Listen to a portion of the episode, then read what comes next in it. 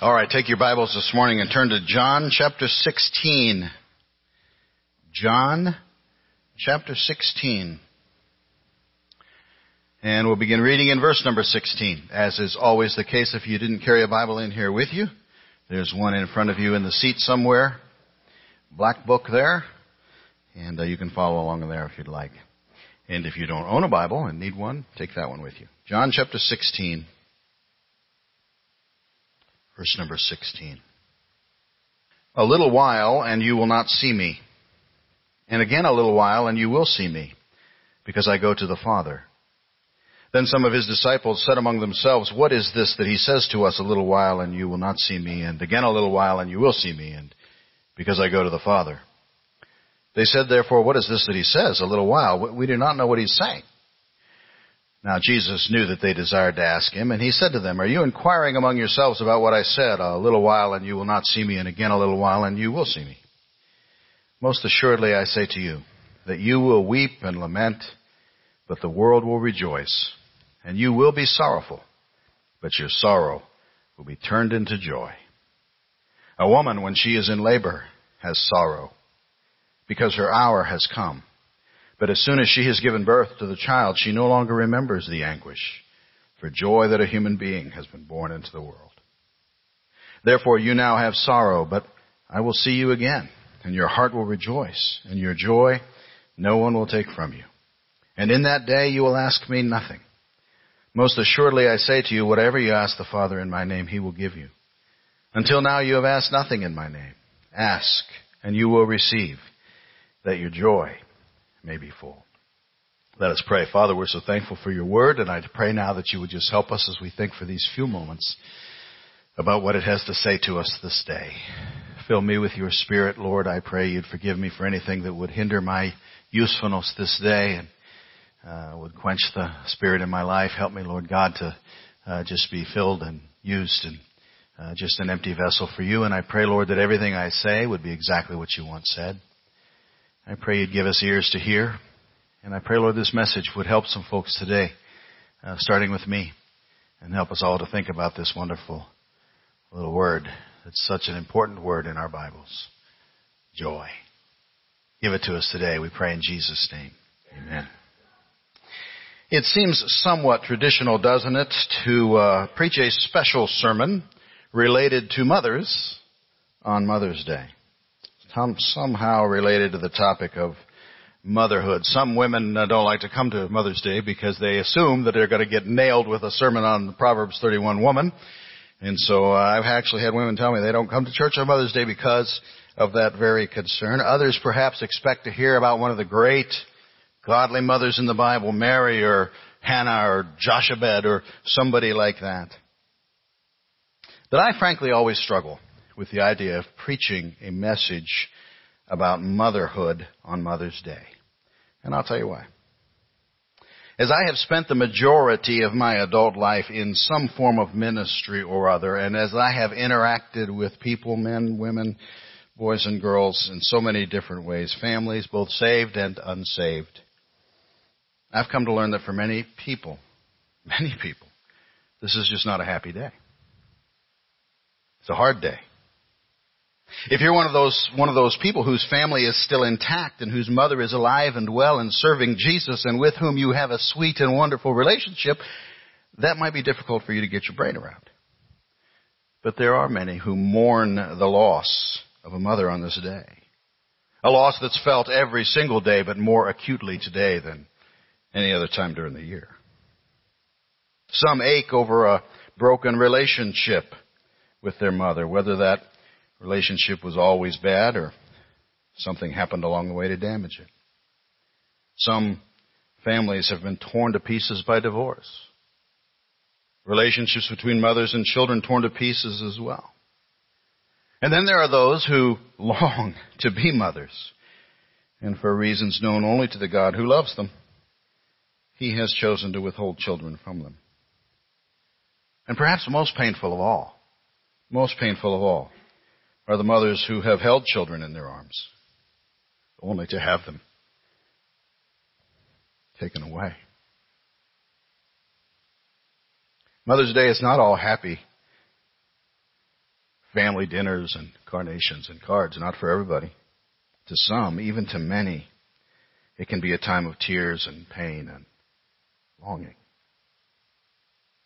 There is a word in our message, in our passage that we read today that I think helps us this morning. It does speak of motherhood. Verse number 21, a woman, when she is in labor, has sorrow because her hour has come. But as soon as she has given birth to the child, she no longer remembers the anguish for joy that a human being has been born into the world.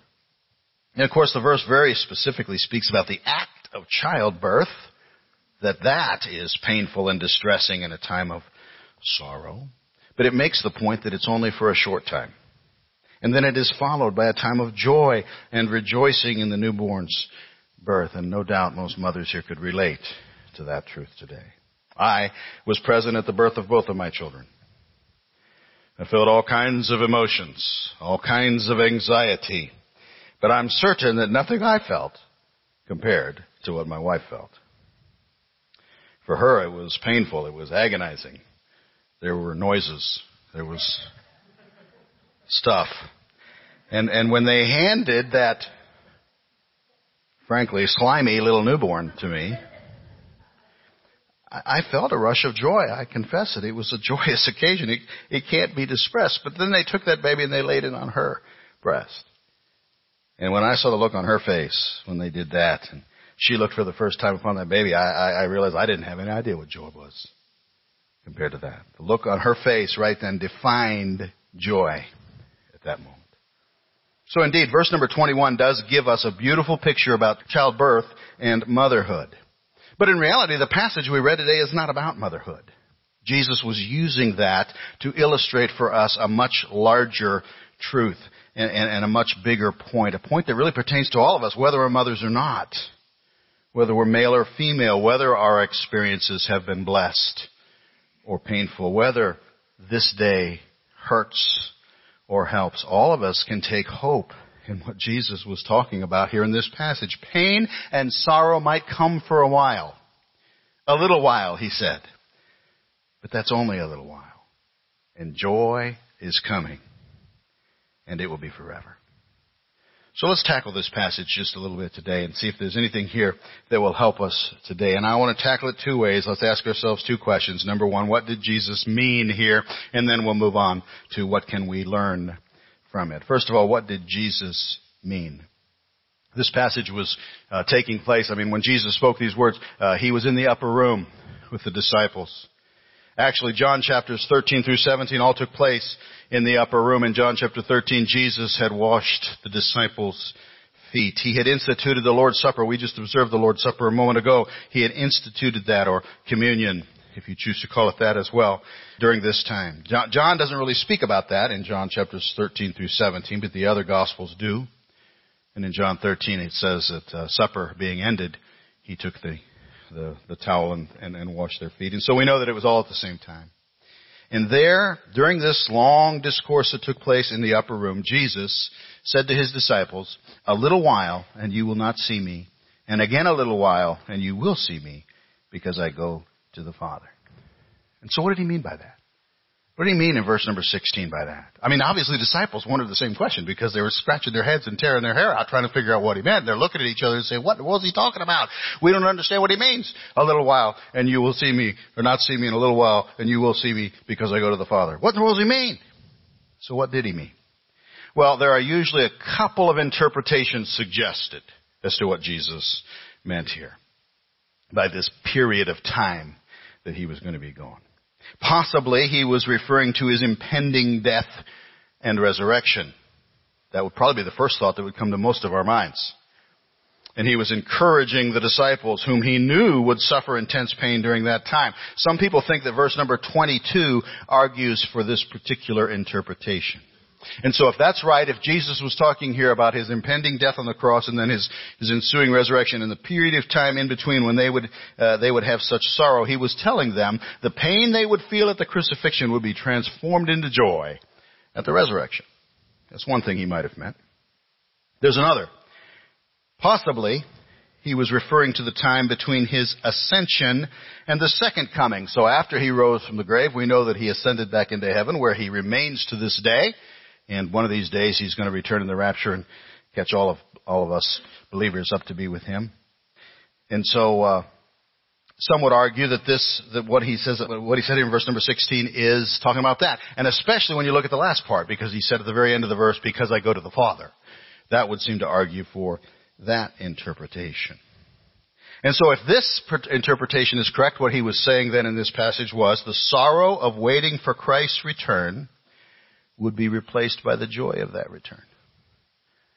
And now you might say, well, he said a little while. It can't be a little while. But in eternity, in respect to eternity, the amount of time that has elapsed between Jesus' ascension and when he comes back is indeed just a little while.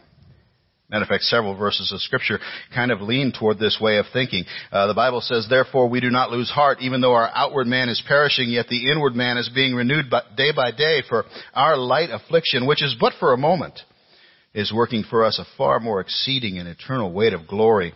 Well, we do not look at the things which are seen, but the things which are not seen. For the things which are seen are temporary, but the things which are not seen are eternal. Another place, for yet a little while, and he who is coming will come and will not tarry. Hebrews 10:37. So there's two different ways of looking at it. Actually, I found a couple of others as I was studying this, but those are the two that seem the most likely. And valid arguments could be made for either. When Jesus was saying in verse number 16, in a little while you won't see me, and then you will see me, either one of those things could be. And I think the main point that he was trying to make, which is actually in verse number 20, applies to either of those. So let's look at verse 20 and ask ourselves, what do you mean there? What do you mean there? Most assuredly I say to you that you will weep and lament, but the world will rejoice, and you will be sorrowful, but your sorrow will be turned into joy. There was, regardless of which of those two interpretations you think is correct, there was going to come a time of sorrow and grief and pain, but it would be short-lived. And soon it would be replaced by joy unspeakable and full of glory. Jesus was going to die on the cross. And for 3 days he was going to lie in the grave. And then on that third day he was going to rise. If that's what he meant in verse number 16, then there was going to be a little while of sorrow and pain and confusion and dismay. And it would be intense. Put yourself in the disciples' place during that little while that took place between the cross and the resurrection. These were people who loved Jesus, loved him. He was not only their rabbi and their teacher, he was their friend, their beloved friend. And now he was dead. They had rearranged their entire lives around Jesus. They had turned their backs on their previous lives. They had given up their previous livelihoods. They had burned their bridges. They had walked the plank to throw in with him 100%. And now he was dead. They had identified themselves plainly and very, very publicly and openly with him. And now the very same people who had sought his life and put him on a cross, they feared those very same people would be after them to put them to death. So imagine the confusion. Imagine the sorrow that must have filled their lives during that little while when Jesus lay in the grave. It had to be intense. If that's what he was referring to in verse 16, it had to be intense. On the other hand, if Jesus was talking here about going away and ascending to the Father, and then one day return, if that's what he's talking about in verse 16, and then we all live during that little while right now. And all of the pain and confusion and sorrow that we suffer today is part of that. And he says one of these days he's going to come back, and that little while, that sorrow will be transformed into joy. Whatever interpretation we think most fits with verse 16. Jesus' ultimate meaning in this passage is pretty clear, isn't it? For a Christian, sorrow might come. It might come for a while, but it will be replaced with joy that lasts for eternity. So that's what Jesus meant, I think. I'm not sure how clear I was with that, but that's what he meant. So let's ask ourselves, what can we learn from it? And I see several things here that I would suggest we could learn. First of all, we could learn this, and this might seem elementary, but it's there. Sorrow is to be expected. Sorrow is to be expected. Look at verse number 33. Just jump down to the end of the chapter. These things I have spoken to you, that in me you may have peace. In the world you will have tribulation, but be of good cheer. I have overcome the world. Sorrow is to be expected in this life. Acts chapter 14 and verse 22, we must through many tribulations enter the kingdom of God. Sorrow is to be expected in this life. Paul wrote to the Thessalonians, "We told you before when we were with you that we would suffer tribulation," 1 Thessalonians chapter 3. Sorrow is to be expected in this life. I think sometimes when people become a Christian, when they first trust Jesus Christ, they think that all their trouble, all their pain is going to be erased from their life. And oftentimes when people find that's not the case, they struggle with that. They find out that troubles remain, that old temptations are still there, that old besetting sins still beset, old addictions still pull. And sometimes I think people become disillusioned. And actually Jesus talked about this, didn't he? He talked about it in his parable of the sower and the soils in Matthew chapter 13. He said, "He who received the seed on stony places, this is he who hears the word and immediately receives it with joy. Yet he has no root in himself, but endures only for a while. For when tribulation or persecution arises because of the word, immediately he stumbles." So Satan wants to tell you that sorrow ain't going to come. And Satan wants to tell you, especially new Christians, that when troubles come along, it's an indication that you're not a believer, that Jesus really wasn't there for you, that none of this stuff is really true. But we can't let Satan trip us up on that. Don't stumble over that. Sorrow is something that is part of the life of the believer. Sorrows will come. But, and here's the main thing I think Jesus is telling us here today, sorrow is only for a little while. It's only for a little while. He was repeating a truth that's seen throughout the Scripture. Psalm 126, verse 5, "Those who sow in tears shall reap in joy." Psalm 30, verse number 5, "His anger is but for a moment. His favor is for life. Weeping may endure for a night, but joy comes in the morning." Matthew chapter 5, Jesus said, "Blessed are those who mourn, for they shall be comforted." Isaiah 61, Isaiah prophesied that the Messiah would comfort all who mourn, to console those who mourn in Zion, to give them beauty for ashes, the oil of joy for mourning, the garment of praise for the spirit of heaviness. Sorrow is only temporary. Sorrow is only for a little while. So again, think of the disciples. Think of what they were feeling during that little while when Jesus was dead and his broken body was buried in the grave. And then imagine their unspeakable joy when they saw him alive. Luke described their reactions when they saw him alive and how their sorrow was turned to joy, when the pain of the crucifixion was transformed into the joy of the resurrection. Notice what he said. He said, when Jesus had said this, he showed them his hands and his feet. But while they still did not believe for joy and marveled, he said to them, "Have you any food here?" So they gave him a piece of a broiled fish and some honeycomb, and he took it and ate it in their presence. They did not believe for joy. They were overjoyed. They were enraptured when they saw that Jesus was alive. John described that same moment, although I don't think he puts quite as much emphasis on it. John said, when he had said this, he showed them his hands and his side. Then the disciples were glad when they saw the Lord.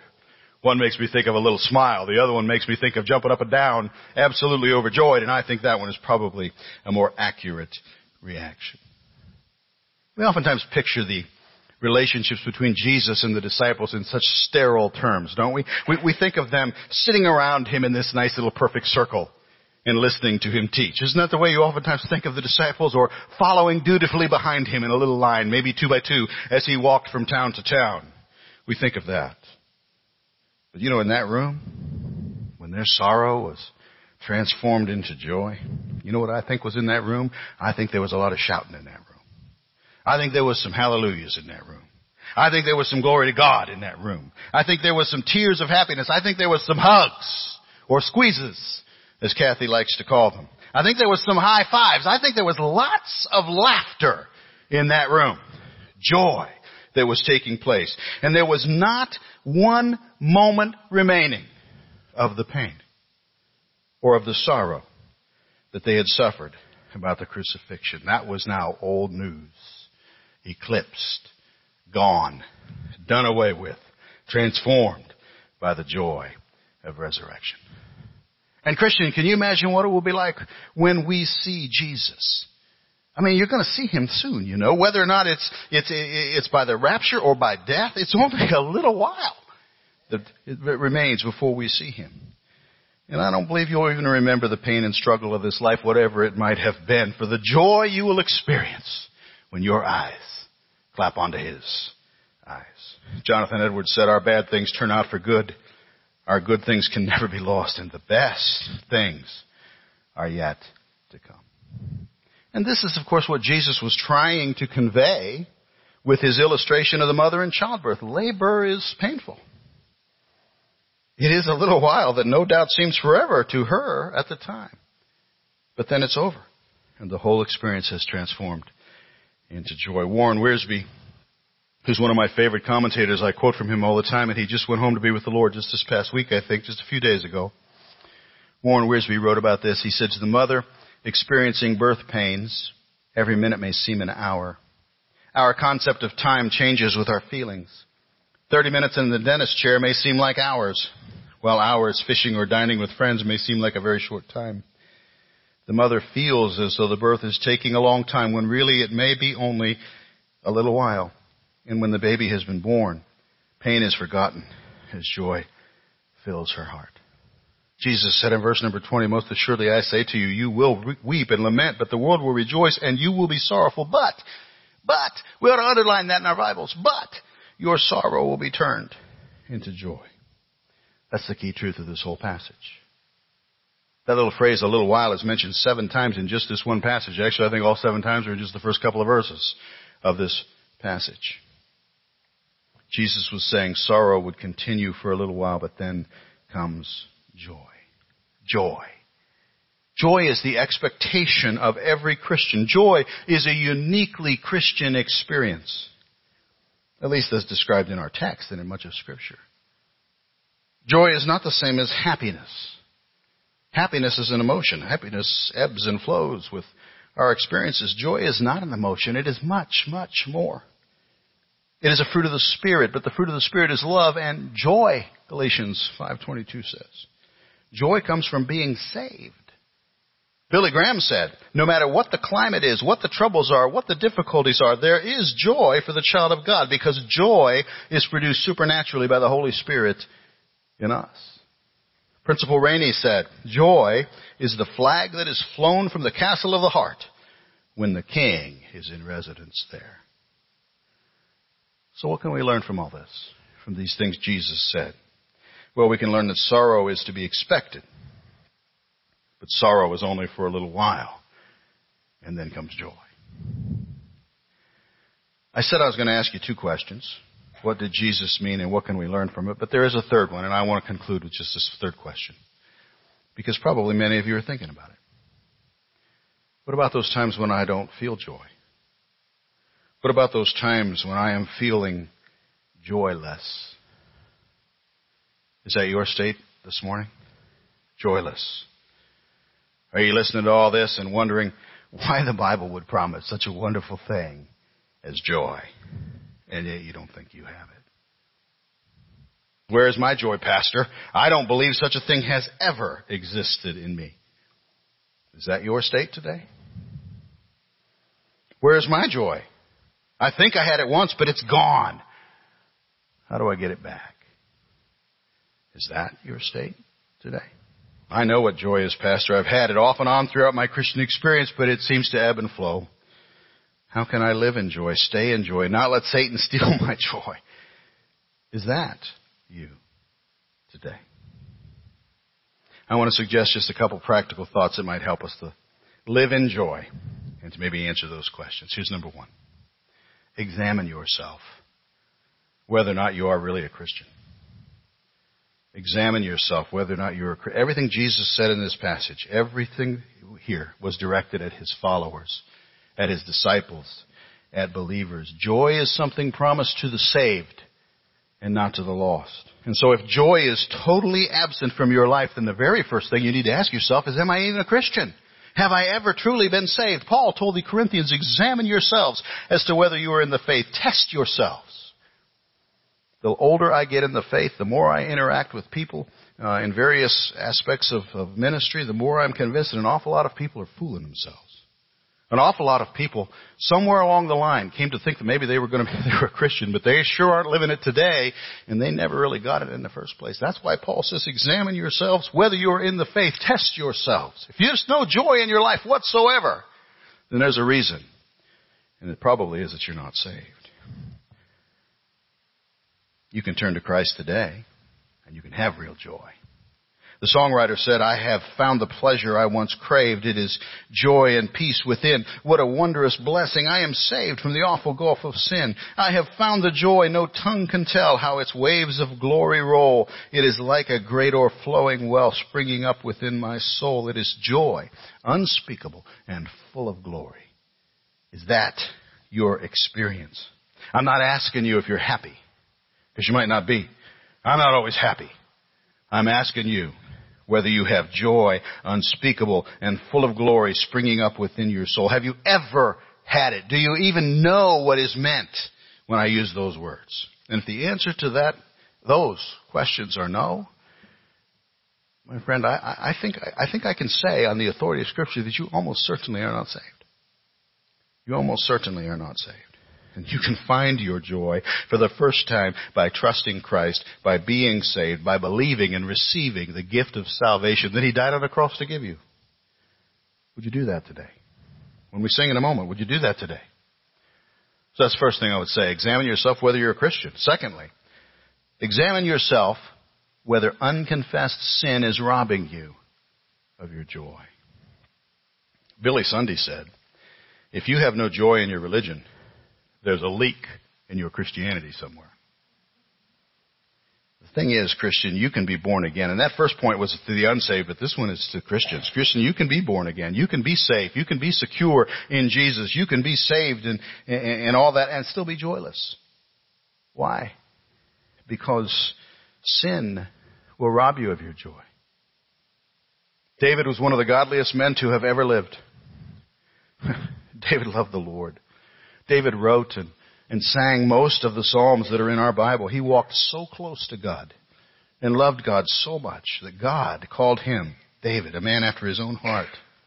He so pleased the Lord God that God made a covenant with him that His kingdom would last forever, that the Messiah would come from His descendants. David was a godly man. But David was also a sinner, just like you and just like me. A sinner saved by grace. And one day he sinned grievously. He committed adultery with a woman, and then he tried to cover up that sin by having her husband murdered. Astonishing. And then for at least a year, he lived with that sin in his life. Covered it up. Never confessed it. Until finally one day the prophet Nathan came to him and confronted him with his sin. And David confessed it and got things right with God. And then afterwards he wrote Psalm 51. And in Psalm 51, he said this, restore to me the joy of your salvation. David was saved. Even when he was in the midst of this ridiculous sin, he was saved. Even though he was harboring this unconfessed sin in his life, he was saved all of this time. But he was joyless because sin had robbed him of that joy. So I would say to you this morning, if you know that you're saved, but you wonder where the joy went, there may be sin in the camp that you need to deal with. And you may need to pray as David prayed, wash me thoroughly from my iniquity, cleanse me from my sins. If we confess our sins, He is faithful and just to forgive us our sins and to cleanse us from all unrighteousness. If there's sin, it needs to be dealt with. So examine yourself whether you're, first of all, a Christian. Examine yourself, secondly, whether or not there is unconfessed sin robbing you of your joy. And then finally, examine yourself whether you're praying enough. Examine yourself whether you're praying enough. Notice what Jesus said in verse 24. He said, until now you have asked nothing in my name. Ask, and you will receive, that your joy may be full. Now, this is not rocket science. Jesus said there, pray. Pretty hard to miss his point there. Pray. Jesus plainly said here that prayer brings joy. Pray. Seeing God answer our prayers is an unmatched source of joy, Jesus said. Pray. And that's a present active imperative, by the way, which means we are to pray and keep praying. It describes persistent prayer that doesn't give up. Pray. Pray. If you have joy but you want more joy, pray more. If you have joy but it kind of ebbs and flows for you, pray more. Examine yourself whether you're praying enough. A.W. Tozer said, the Christian owes it to the world to have a supernatural joy. Do you have it? Joy. Do you have it? Moms, on this day, I pray for you to have joy. And not only for you, but for all on this day. May God grant us all joy unspeakable, joy that overcomes all the little wiles of sorrow and pain that we might have to go through. Joy. Well, Father, we're thankful. We're thankful for this wonderful little word. We're thankful, Father, for what it means. We're thankful for the promise that is there. Lord, and we see that as a promise, what Jesus said there, that we're going to have troubles, we're going to have trials, we're going to have sorrows, but they're only for a little while. Such a little while. And then comes joy. Help us today, Father. I pray wherever we might be on this continuum we discussed today, maybe there's some here today who need to examine themselves whether they're even in the faith, whether they've trusted Jesus. Maybe they've never experienced joy. And if that's the case, I pray as we sing, Lord, they would trust you. Whether they step out and come to the front and kneel here and let us explain it to them from Scripture, or whether they understand it enough right where they are to just say, Lord Jesus, I know I'm a sinner and I need you to be my Savior. Lord, I pray that whatever way they choose, they would trust you this day. Help them, Father, to examine themselves, whether they be in the faith, and if not, help them to trust you this day. And for Christians, Lord, I pray that we'd all examine our own hearts. If joy is missing from us, we know we're saved, but we're still joyless. And help us, Lord, to look for the sin. I pray you'd turn your searchlight upon us and see where that sin is and help us to get rid of it, that you might restore unto us the joy of our salvation. And help us all, Lord, to find the joy of praying more and seeing you working in our lives. Father, whatever one of these things applies to us, may we make the choices we need to and make things right. And Lord, we'll thank you in Jesus' name.